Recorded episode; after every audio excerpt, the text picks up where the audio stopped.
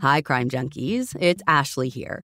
And you all know how ready I am at any moment to drop down the rabbit holes of mysterious cases to look for answers. And there's actually one right now that I cannot stop spiraling about, with more rabbit holes than I can count. In this season of Counterclock, investigative journalist Delia D'Ambra begins investigating Doug Wag Jr.'s mysterious death after he was found struck on a strip of railroad tracks. But the more Delia has dug into this case, the stranger things have gotten. And you guys, there is truly so much going on. A string of mysterious deaths, a bank robbery gone wrong, conspiracy, corruption, and it may all be connected.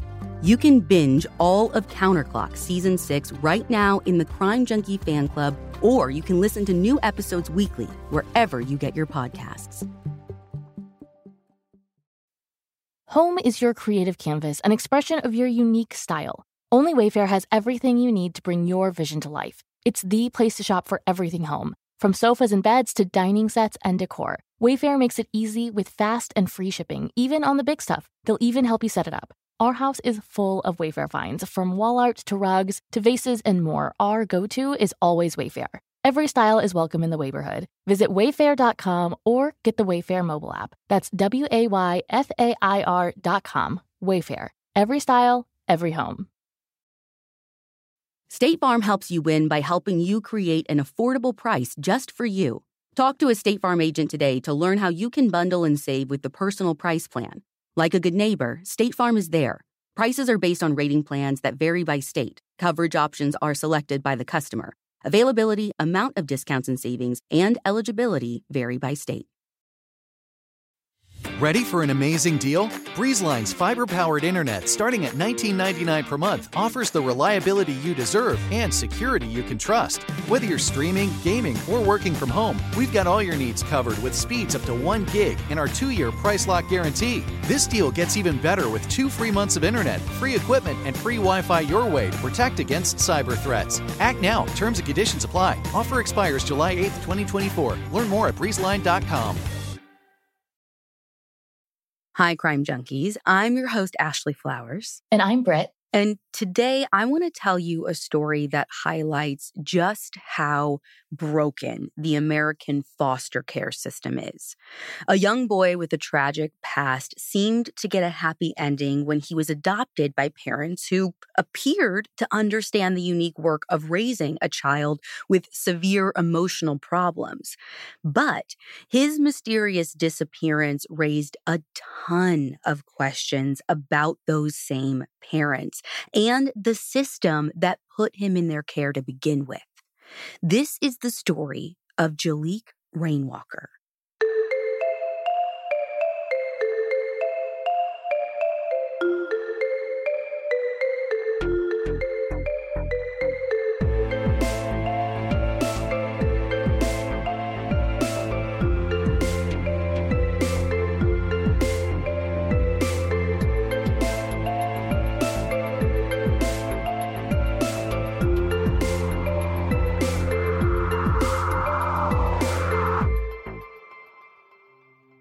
In the fall of 2007, a boy in New York State named Jaliek Rainwalker is going through a difficult time. Jaliek is 12 years old, and he's one of these kids where, I mean, you can't help but feel like they've gotten just a really rough lot in life, pretty much from day one. Mm-hmm. You see, when Jaliek was born, his mother had substance use problems with alcohol and crack cocaine. And so, as a result, Jaliek was born addicted to crack. He was sexually abused as an infant oh. and entered the state foster care system at a very young age. And so by the time he was seven years old, he had been in not one, not two, but six different foster homes. Oh my God. And that much change at such a young age. Not to mention, you know, whatever damage he may have suffered in utero from the drugs.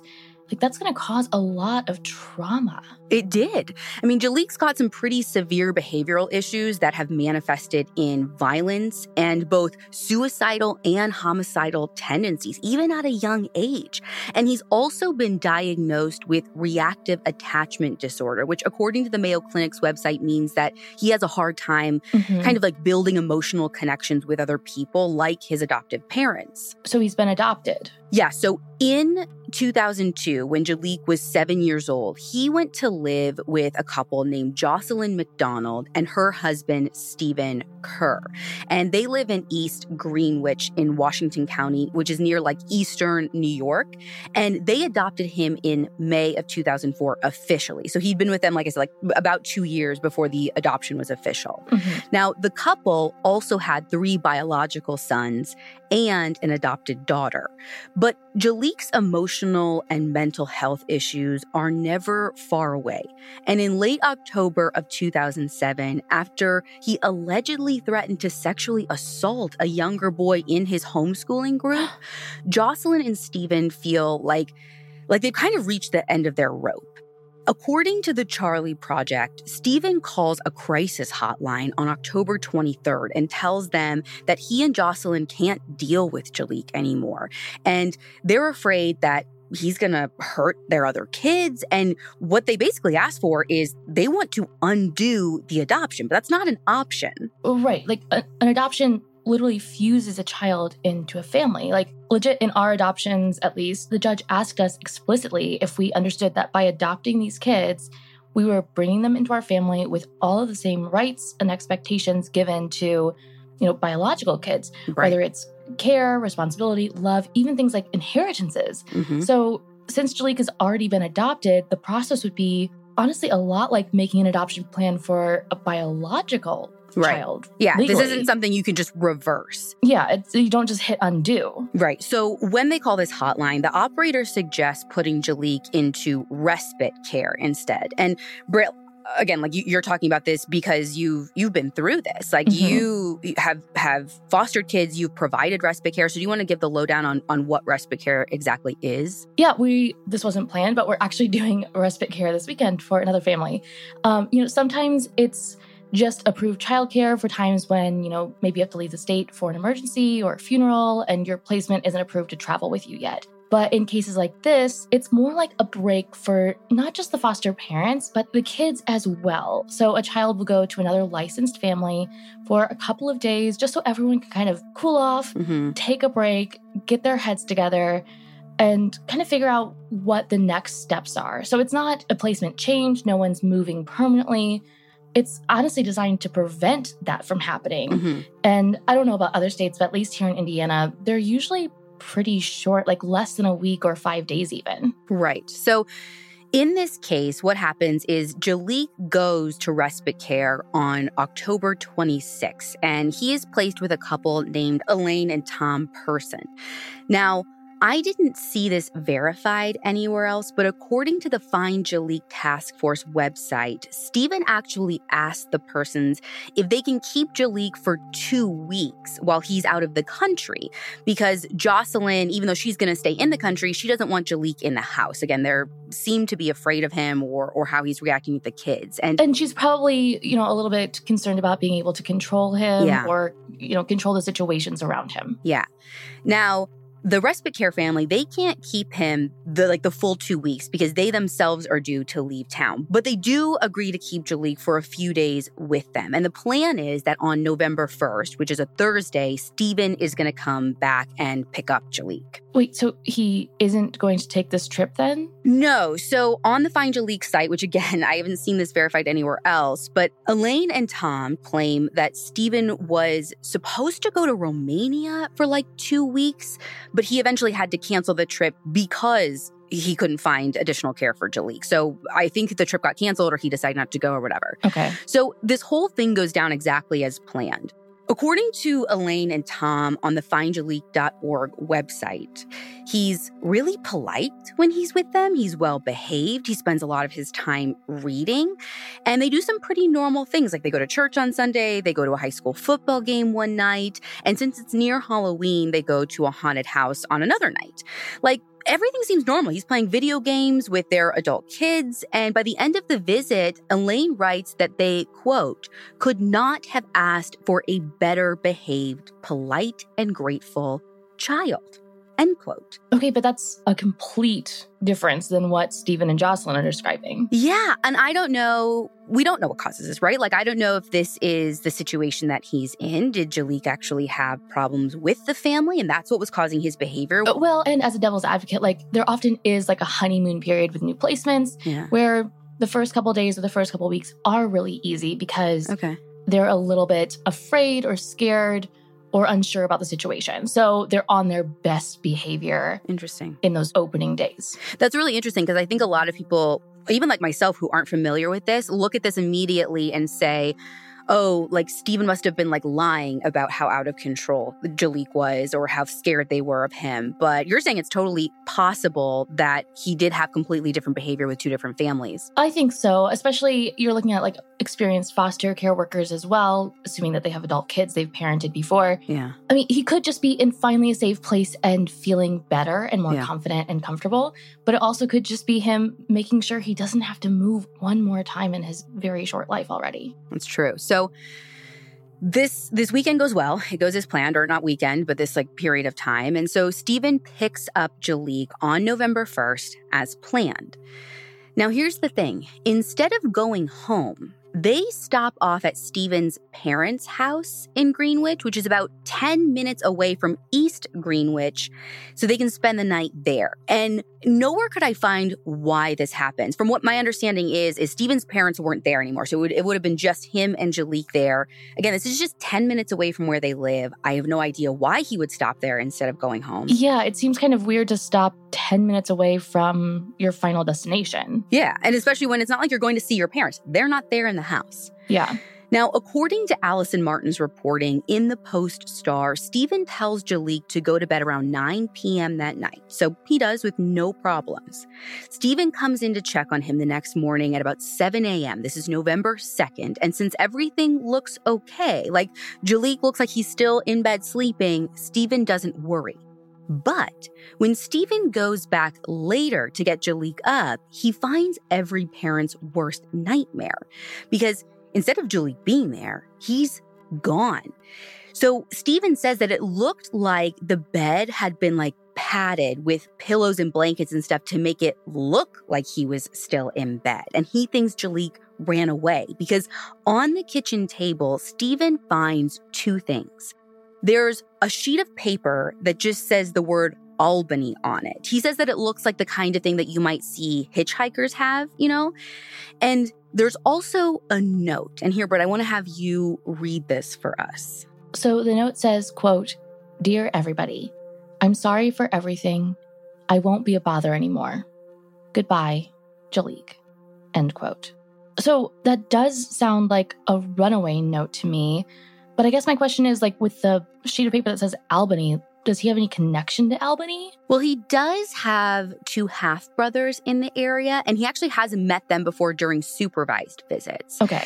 And so Stephen's first terrified thought is that Jaliek has run away, like to Albany. Right. And so he calls 911 at around 9 a.m. Once police arrive, they're just as worried as Stephen is, and the search efforts start right away.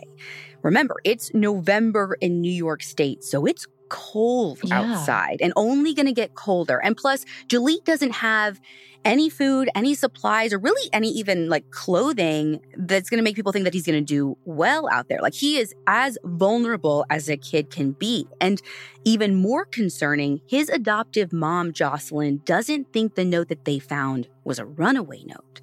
According to that same Post Star piece I mentioned earlier, she's afraid that it could be a suicide note because of Jaliek's mental state.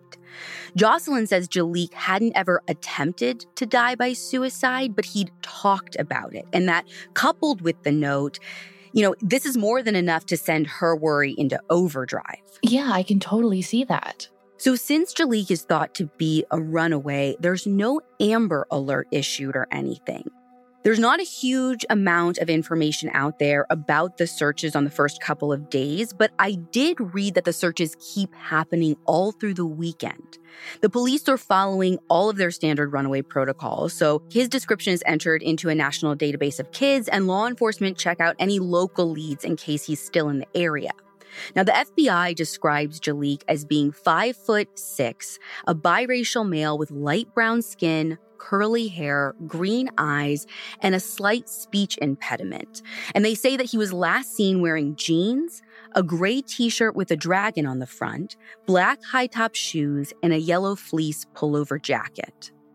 On Monday, November 5th, this is three days after Jaliek went missing, a big search takes place out in the woods around Greenwich, looking for any signs of where he might be. Now, this is a pretty intense operation with over 75 searchers. There's volunteers. We've got officials from the New York State Criminal Investigation Bureau, the Washington County Sheriff's Office, forest rangers, and state police major crimes. I'm, I'm sorry. What is major crimes doing out here for this kid that we think yeah. is just a runaway? Yeah. So here's the thing. According to Don Lehman's reporting in the Post Star, the chief of police, this guy named George Bell, is starting to get I don't want to say a little skeptical, but if you read his quotes from the piece on November 6th, this is the day after this big search, you can see the wheels in his head turning. Because the chief of police is starting to ask questions about this whole thing. It's not feeling right. And he's not the only one asking questions. It's such a nice perk to have the flexibility to work in all sorts of places. But working on the go seamlessly requires a strong network, which is why you should check out T Mobile. They're America's largest and fastest 5G network.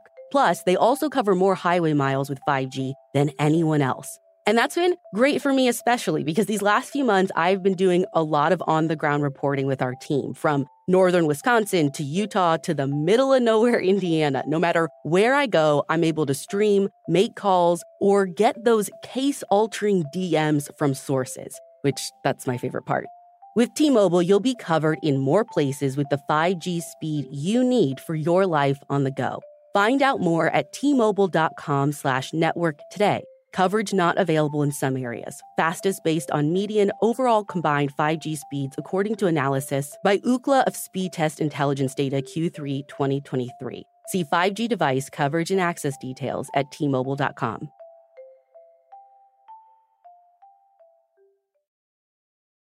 Stay connected this winter with this unbeatable deal from BreezeLine. Get reliable, fiber powered internet for just $19.99 per month with all in pricing for two years. But that's not all. Your first month is on us. This deal gets better with a free modem and installation, along with free Wi Fi your way whole home coverage. Safeguard your network from cyber threats and keep all your devices connected and secured with this amazing offer. Act now. Terms and conditions apply. Offer expires March 3rd, 2024. Learn more at breezeline.com. In that same article, the Washington County District Attorney goes on record with the chief of police saying that police have to treat Jaliek's disappearance as a possible homicide to preserve all the evidence in case they find out that foul play was involved or, or, or this is a case of foul play like later on. They don't want to like mm-hmm. tamper anything or or not collect anything. Collect as much as possible mm-hmm. just in case you need it, but best case scenario you don't. You don't. Right. Chief George also announces that while the police haven't found any evidence that Jaliek's been the victim of a crime, he makes it very clear that law enforcement aren't ruling out that possibility. So they're being super careful with their words, of course, but something about the whole situation feels off to them because the closer they look at how he was cared for, it's just not feeling right. According to the Charlie Project, at the time of his disappearance, Jaliek wasn't in therapy or under any kind of psychiatric care for his mental health conditions. And he wasn't on any type of medications either. So, for me at least, that's super problematic. Like, as a foster parent, and an adoptive parent, you know, it's a huge priority to make sure that these kids in care and post adoptive have access to the treatment that they need in order to help them cope with the trauma that they've been through, again, as children. Mm-hmm. Yeah. And, and Jocelyn does say that they were trying to find help for Jaliek before he disappeared, but she points to the difficulty of finding services in the area, which, to be fair, when I looked up East Greenwich, where they live, it's not so much a town or a city on its own. Rather, it's a part of Greenwich as a whole. Mm-hmm. And Greenwich as a whole has less than 5,000 people. Oh, so it's like a really small community. Yeah. So there could be some real validity in Jocelyn saying that it was hard to find mental health services in their area. As the searches continue and concerns about his welfare are mounting by the minute, all the reported potential sightings of Jaliek turn out to be false leads. Police bring in divers to search this river that's about like 10 minutes away from where Jaliek was last seen, while forest rangers keep combing the woods around Greenwich. But despite all their efforts, no one can find any sign that Jaliek was ever there. With hope dwindling in the first week, law enforcement's tone keeps getting darker and darker. Neil Goswami reported for the Bennington Banner that the police have followed up on over 150 leads by November 8th, but have come up empty on every single one. And as a result, the Greenwich chief of police believes that Jaliek has been harmed by, quote, someone or something. But the searches keep going. And since hunting season is getting ready to start, police actually ask local hunters just to keep an eye out in the woods. I absolutely love this idea. My brother and most of his friends are all hunters and mm-hmm. you know they usually hunt in the same areas every single season so they already know the land the terrain yeah. they're familiar with tracking techniques even and I mean, let's be honest, they're just going to be out there anyway. Yeah, I mean, I think it's a great idea. And I can't tell you how many cases have we covered where it is a hunter that finds something. Mm-hmm. So letting them know preemptively to like be on the lookout and keep their eyes open, I think is even better. Totally. Now, so one of the things that I noticed is that in all of the articles about the early searches for Jaliek, there's not a lot of mention of his adoptive parents being out there with volunteers.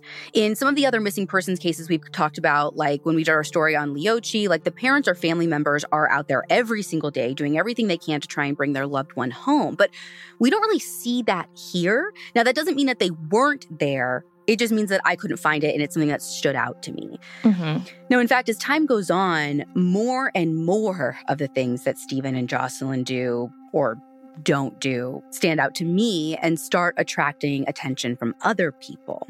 Now, we've said on the show that pretty much since day one, like everyone expresses their grief differently. You never know how you're going to react, like when the worst happens, until the worst happens. Yeah. And I mean, grief also isn't a performance, it's something that's very personal and internal. Right. And you express it individually. Absolutely. But we've also seen time and time again how a parent's behavior can impact the public's perception of them. Mm-hmm. And that is exactly what starts to happen with Stephen Kerr. You see, two candlelight vigils are held for Jaliek during the first couple of weeks in November. And according to WTEN News, Stephen's there at the second vigil selling eggs? Uh, wait, wait. Like chicken eggs? Like, I, I have what? I guess. The broadcast didn't clarify, just that he's selling eggs. Okay, I mean, the only way that even seems remotely appropriate to me is if it's like a fundraiser for a reward, for information about Jaliek or bringing him home safely.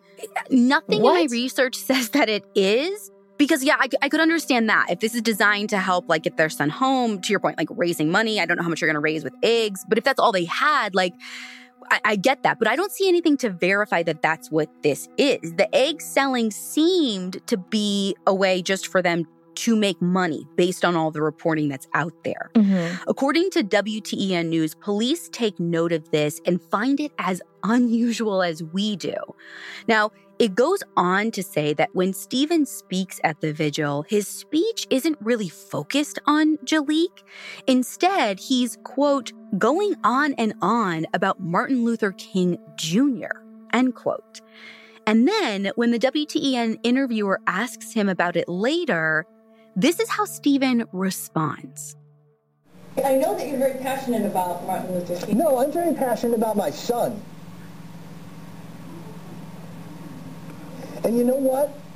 If you can't rely on people you call your heroes when the time is tough, who do you rely on? News media? Jerry Springer? Okay, well, that was at least a bit combative. Strange, right? But also, it's totally valid question. This is his son's vigil, and he's not even really talking about him at all. Now, the day after this vigil, Nick Reisman and Don Lehman reported for the Post Star that Stephen and Jocelyn have hired a lawyer who's advised Stephen not to speak to the police without his legal counsel present. Beyond that, Stephen walked out in the middle of a polygraph test. And so, needless to say, the relationship between Jaliek's adoptive parents and the police is getting seriously strained. Okay, but what about Jocelyn? Did she take a polygraph as well? Well, according to Andy McKeever's reporting in the Bennington Banner, within less than three weeks of Jaliek's disappearance, Jocelyn did take a polygraph, but police won't comment on the results. oh. For their part, Stephen and Jocelyn maintain that they had nothing to do with Jaliek's disappearance, and they take to the media to air their grievances about how the police have treated them. In particular, they're mad about how police have treated Stephen. And here, I'm going to play you some more of that audio interview that they gave to WTEN News.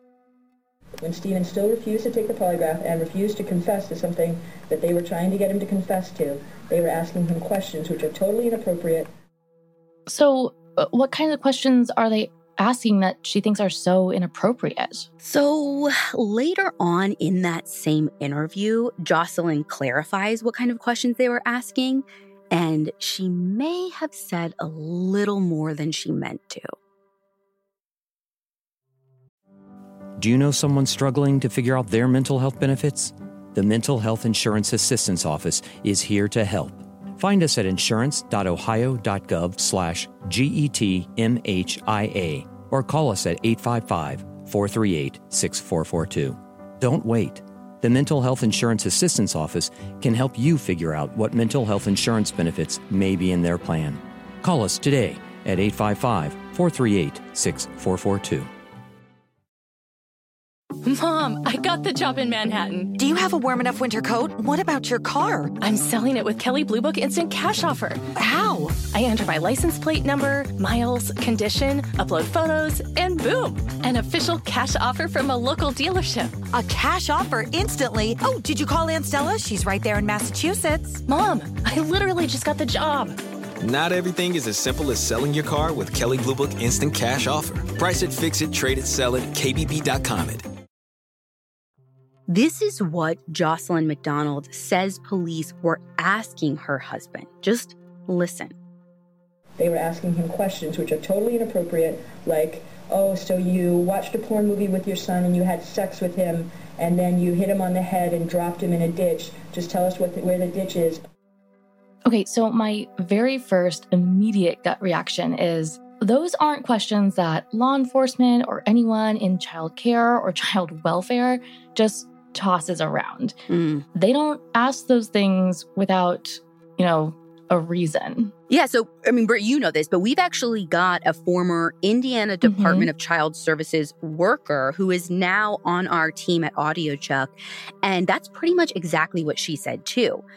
Now, it's important to remember that Stephen Kerr's never been charged with abusing any of the children in his care, but we can see from this interview that these are the things law enforcement are looking into at this point in time in their investigation.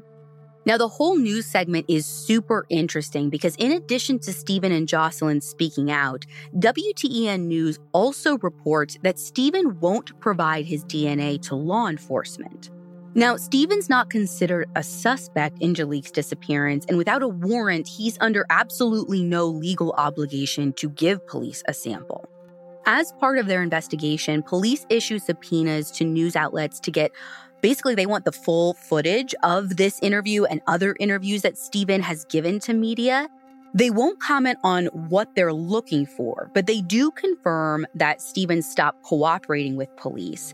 And they say that Stephen and Jocelyn were discussing returning Jaliek to foster care, meaning that police are now telling the public that they were coming up with potentially a plan to put him back into foster care. Right. And like going back to what I said earlier, adoption is a legal child. Like once you adopt, it's a legal child. So they would essentially be terminating their parental rights at that point, correct? Right, exactly. And again, these conversations were happening like when Jaliek went missing, so like right before. Mm-hmm.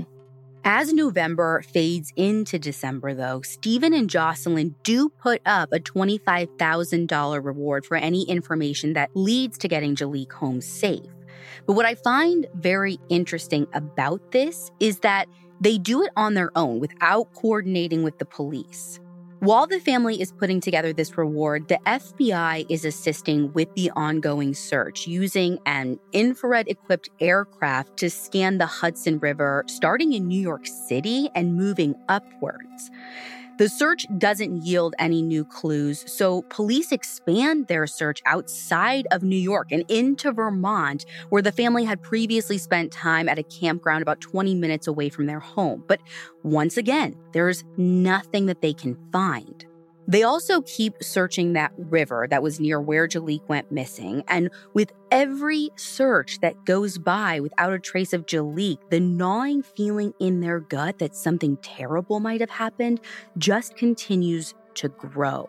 And so, with nothing to go on, police decide to look a little closer to home.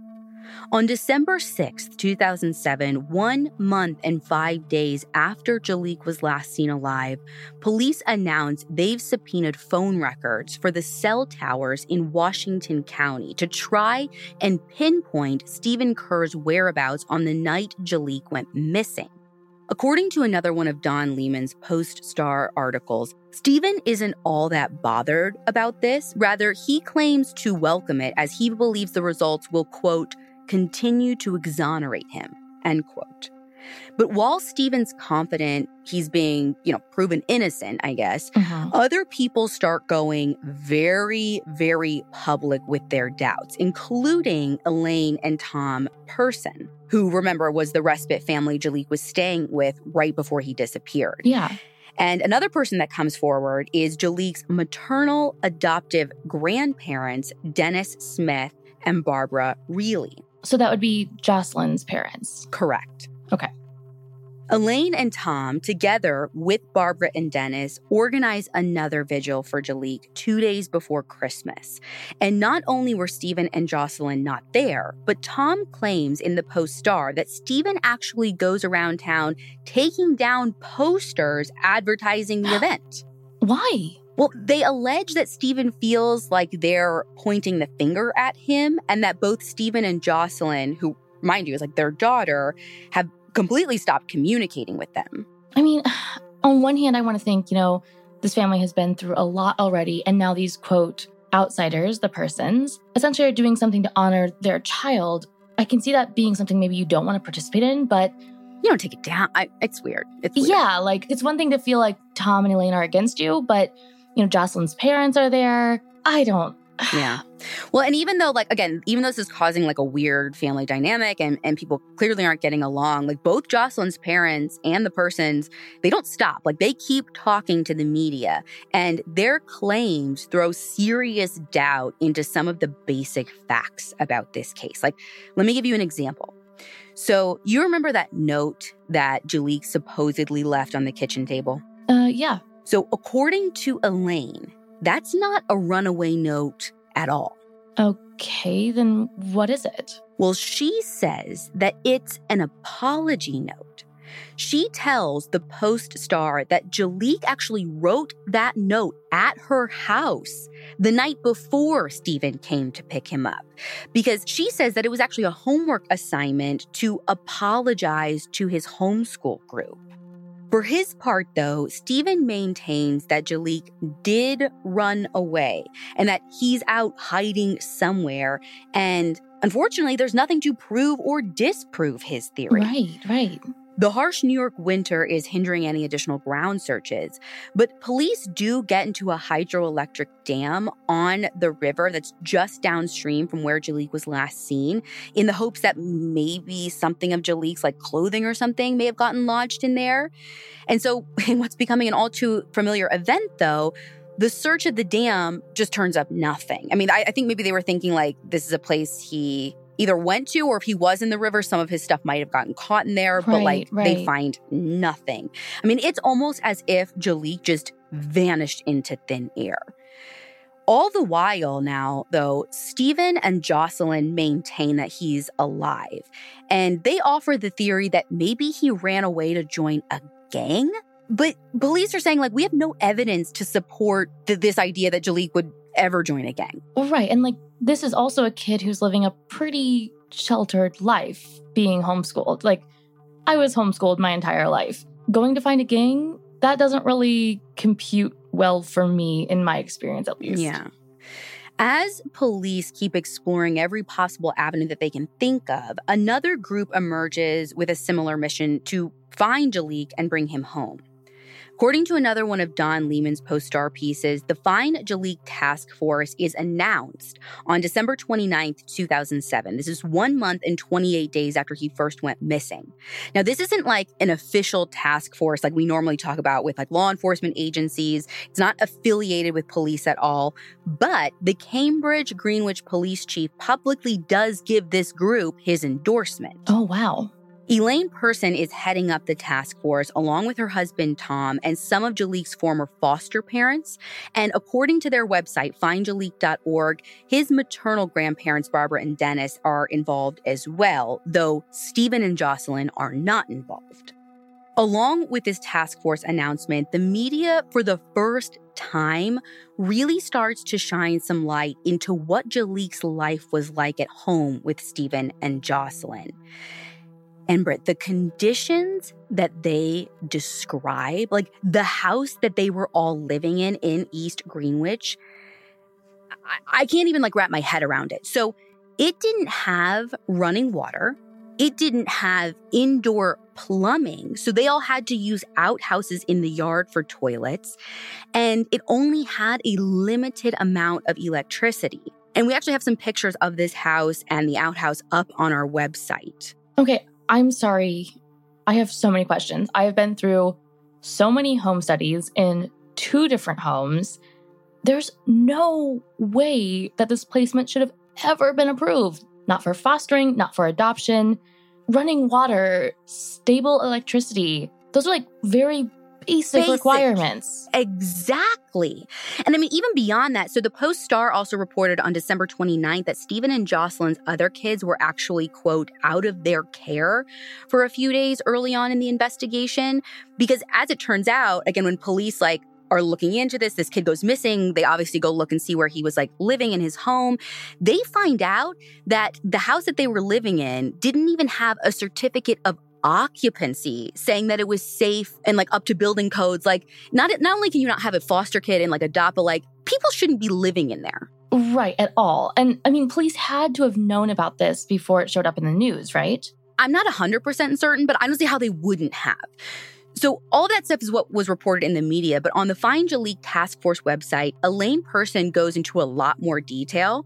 Now, like I said before, this is just on the site, it wasn't re reported anywhere else. But since we already know a little bit about how he was living, and since the police chief is on board with this task force, I think it's worth considering what they're putting out there. Mm-hmm. So, according to this website, what they say, like, because, you know, your biggest question is like, how does this even get approved? Like, there's so many like things set in place, so many home studies or whatever.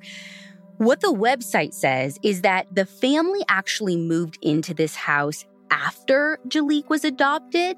Mm. So I think you kind of alluded to it before, but like what I've learned just from from watching you is like there's a lot that's done while you're a foster parent. I mean, there's home studies, they're coming and doing drop-bys, like their visits, there's all these different things, but once it's official, the state steps out. It's done. Like they don't check in, they don't see how it's going a year later. There's like nothing like that. So it seems from the website like they were in a home where a home study would have gotten approved. And when the adoption was final, they moved into this shack or whatever this thing was. Yeah. And I mean, basically what you said earlier And like I said earlier, once the adoption's final, it's like they're your kids. They are your kids. And there's really no reason for any other agency to come in and make sure that you're being a parent, just like they wouldn't do that for a biological family, you know? Right. And so it's frustrating because this should have never happened. But there's really no oversight in that situation. Right. I mean, to your point, it is as if you birthed that child yourself. And mm-hmm. so, unless there's like new claims of child neglect or child abuse, there's no reason for any other interference. Exactly. Now, the more we learn about this house, we learn that it was pretty small. It only had two rooms, and I, I don't mean two bedrooms. It oh. had two rooms. That's why I called it a shack earlier. Two rooms in total, with all five kids and their parents sleeping in the room upstairs. So you're talking two adults, four boys between 8 and 14 years old, and Jaliek's adoptive sister, all together with no privacy except for a curtain that partitioned off an area for Jaliek's sister. In addition, before Jaliek came to live with them, Stephen was allegedly overheard by another foster parent describing how the family practiced something called naked time, where everyone ran around naked. I mean, nudity isn't, you know, inherently sexual, but you have to consider Jaliek's history with sexual abuse, being mm. a survivor, and Jocelyn saying that, you know, police question Stephen about inappropriate sexual behavior. It definitely raises more than one red flag for me. Yeah. And I mean, you have to be so careful and so considerate, I think is maybe a better word, mm-hmm. around kids who have been subjected to any sort of trauma, let alone right. physical or sexual trauma. Right. So, as far as their house itself, they have a generator and sometimes ran it. That's when I said it had like sometimes or a little bit of electricity. Right, but right. the house was primarily heated by a wood burning stove, which didn't provide enough heat in the harsh New York winters. The family only ate meat once a week and only bathed once every two weeks. For discipline, findjaliek.org alleges that back when the family lived in a different house, one with, you know, doors, right. Jaliek would actually be locked in his unheated bedroom without a portable heater as punishment. At their other home, the one with the outhouse, Jaliek allegedly forgot to put a lid on the toilet paper container one time. So, as a result, Jocelyn banned him from using the outhouse for a couple of days. And so, his only options to relieve himself were to either go out in the woods near the house or to hold it and try and find a public bathroom when the family went to run errands.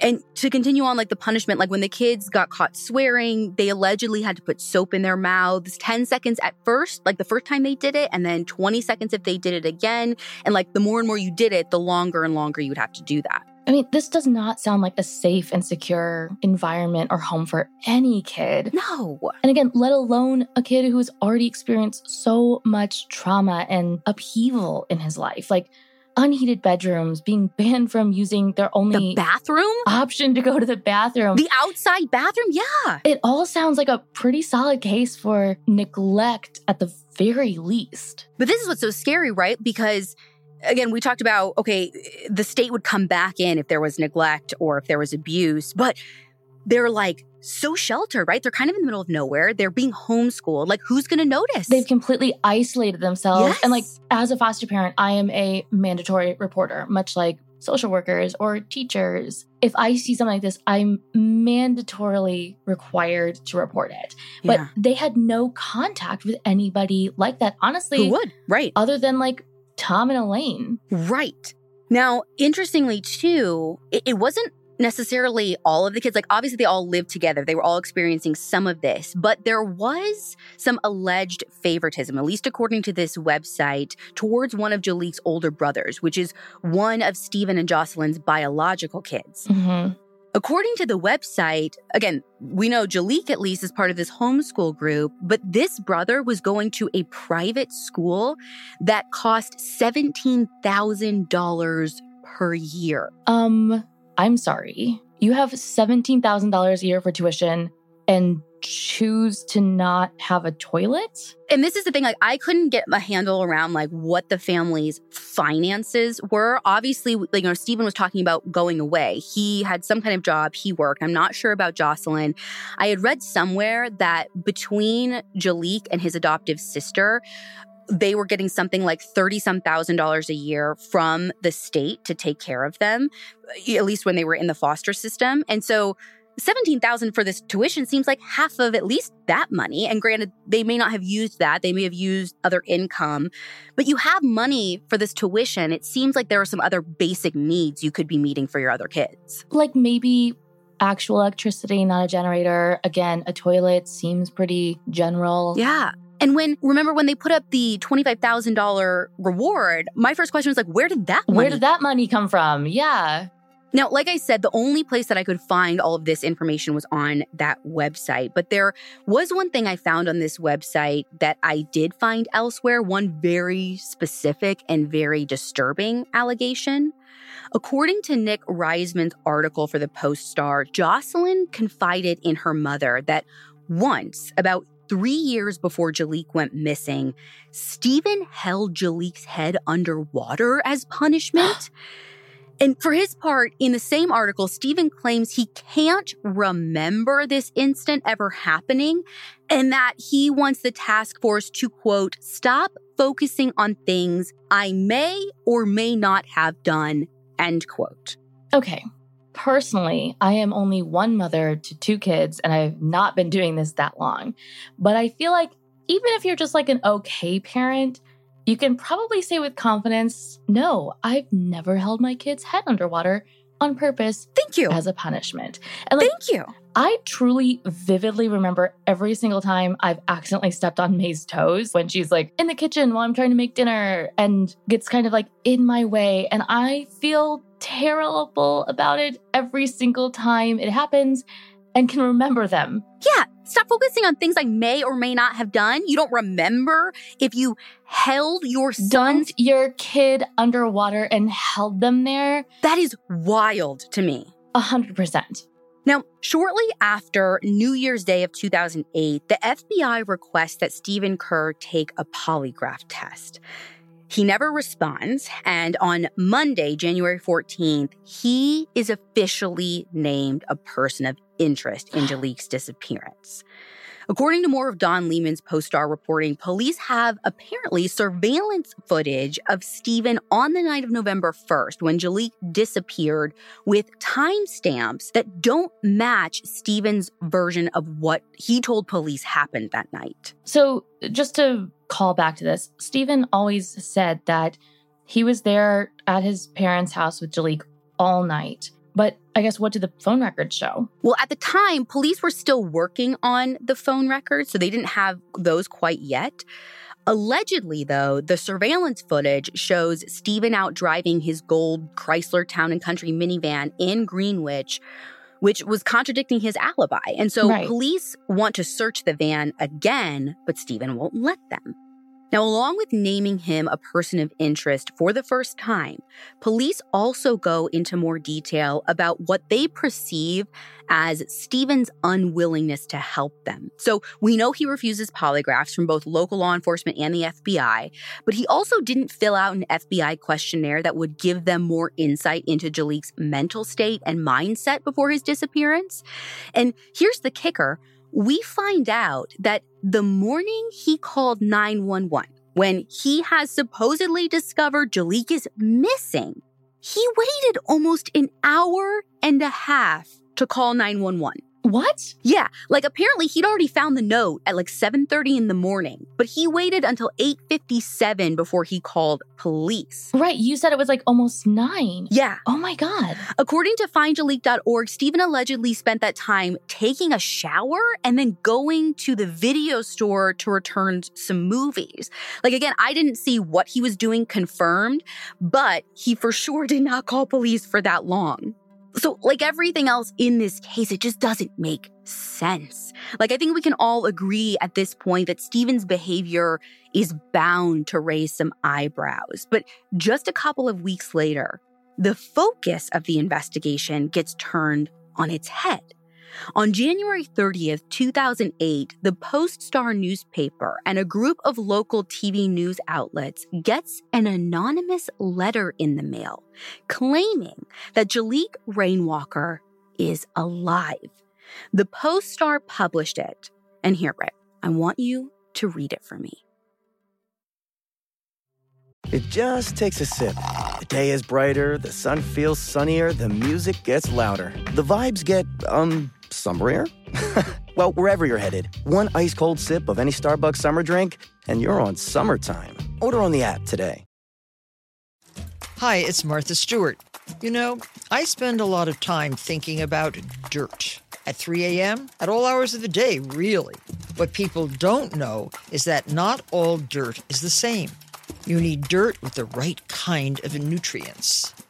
New Miracle-Gro organic raised bed and garden soil is so dense, so full of nutrient rich, high quality ingredients. Miracle-Gro is simply the best.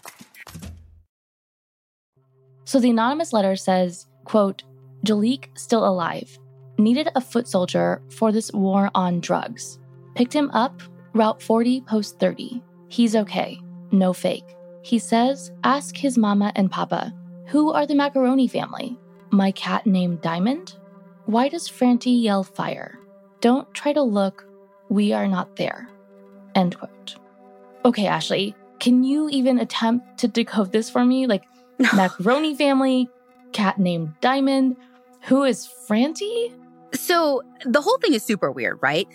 According to the Cambridge Greenwich chief of police, Jaliek did have a cat named Diamond at one point, and Franti seems to be a musical reference? Question mark? Like there's an artist named michael franti who put out a record called yell fire with his band spearhead in 2006 but everything else is pretty cryptic. I mean even if that's what it is i don't understand why this is part of the note. And i mean what stood out to me right away is the use of quote, war on drugs because either they're trying to insinuate that Jaliek is out there dealing drugs for someone, or he's part of the US government's effort to reduce the sale of illegal drugs. But neither of them really makes sense to me. I mean, does anything about this letter make sense? That's a, that's a very good point. So, this letter is postmarked from Westchester, New York. There isn't a town called Westchester, but there is a Westchester County three hours south of East Greenwich that borders the Bronx in New York City. And as police are waiting for forensic analysis of this letter, like, you know, they're looking for fingerprints, possible DNA, they put out a call the next day asking for more information from the sender to prove that the letter is real. Within just days of this letter, though, the police turned their focus right back on Stephen and Jocelyn. On February 7th, 2008, state and local police officers searched the home of Stephen Kerr's parents. Remember, this is the last place where Jaliek was allegedly seen. Right. And according to a source in the Post Star, they're looking for computers, typewriters, and printers to see if any of the equipment can be tied to that you know, quote, anonymous letter that they received. Okay, so do they find anything? I don't know. So the letter's kind of like a oh. dangler. Like I couldn't find anything about the results of the analysis on Stephen and Jocelyn's computers or typewriters or whatever. And I couldn't find anything to confirm or deny that the letter was a hoax. So I have no idea how this ended. Like, again, they put out this call for people. We, we know they did this search, but they never really like tied it up in a bow for the public. But that doesn't mean that the police don't know one way or the other. Right. Through their lawyer, Stephen and Jocelyn say the letter's proof that Jaliek is alive, but police rebut that and say there's no evidence that Jaliek is in fact still living. So the truth is, we have no idea about this letter at all. We have no idea what it means. We have no idea if it really has any connection to this case. It's just one of the many, many things that makes this case so frustrating because every time it feels like police might finally catch a break, it seems to disappear almost as soon as it shows up. But police do get their next break in March of 2008 because they finally get Stephen's phone records back. The results show what they believe is more inconsistency in Stephen's story because, according to more of Don Lehman's Post Star reporting, Stephen's cell phone pinged on towers that don't match the route that he told police he took that night. According to the chief of police, Stephen claimed to be in Melrose, New York at about 8:15 p.m. on November 1st, 2007. But his phone records actually put him about 30 miles south in South Troy.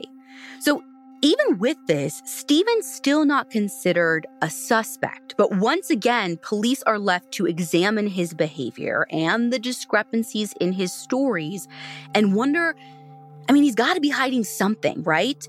And if so, how do they get to the bottom of what that is and why his story's not adding up? Searches for Jaliek resume as the ground starts to thaw, but the renewed search efforts don't bring any new leads, and formal searches are stopped over the springtime. Stephen and Jocelyn eventually leave New York to move to Vermont, which sounds like a bigger move than it is. Basically, they just move across state lines about 20 minutes away. And then in July of 2008, Jaliek's grandmother, Barbara, who remembers on that task force, yeah, she actually, in a weird turn of events, gets charged with burglary. I- I'm sorry, what? Yeah, so here's what happened. According to Neal Goswami's reporting in the Bennington Banner, Barbara went to Stephen and Jocelyn's old house to look for clues. She says she found the door unlocked and went inside. And get this, she found something. She found a piece of clothing that Jaliek was allegedly wearing at the time of his disappearance. So, wait, like like the dragon shirt, the yellow pullover? Well, news reports from the time didn't say what it is, but I ah. read on the Charlie Project site that what she found was Jaliek's yellow fleece jacket. Oh my God. And when police go back to the house with a warrant, there it is. So this burglary is totally connected to this case. And even though she seemed to have gotten charged, it to me seems to be totally worth it. So this feels like the breakthrough police might have been waiting for. But yet again, the investigation hits a wall.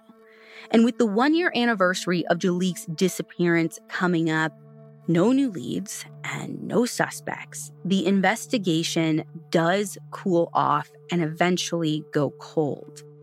There are some flares over the next few years, and law enforcement never gives up completely, but there's only so much that they can really do. Jaliek Rainwalker's disappearance is officially labeled a homicide in 2012. And to this day, police have kept up on following leads like reported sightings and video footage and identifying remains in hopes that potentially they could belong to him, but no one has ever been charged, and the case still remains open. I wish so much that I could give a positive update or at least say that the truth has been found, but that hasn't happened yet as of 2021. Jaliek fell through the cracks of a system in dire need of reform. Mm-hmm. So, this month, we're donating to Child Advocates, which is a nonprofit here in Indianapolis, to try and patch up at least some of those cracks here where we live so kids like Jaliek have a safer, healthier future. You can learn more about their work at childadvocates.net. And if you know anything about the disappearance of Jaliek Rainwalker, please contact the Cambridge Greenwich Police at 518 677 3044.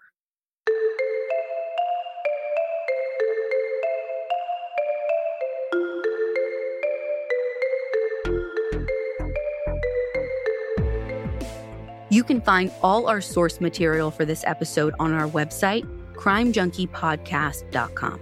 And be sure to follow us on Instagram at Crime Junkie Podcast. We'll be back next week with a brand new episode.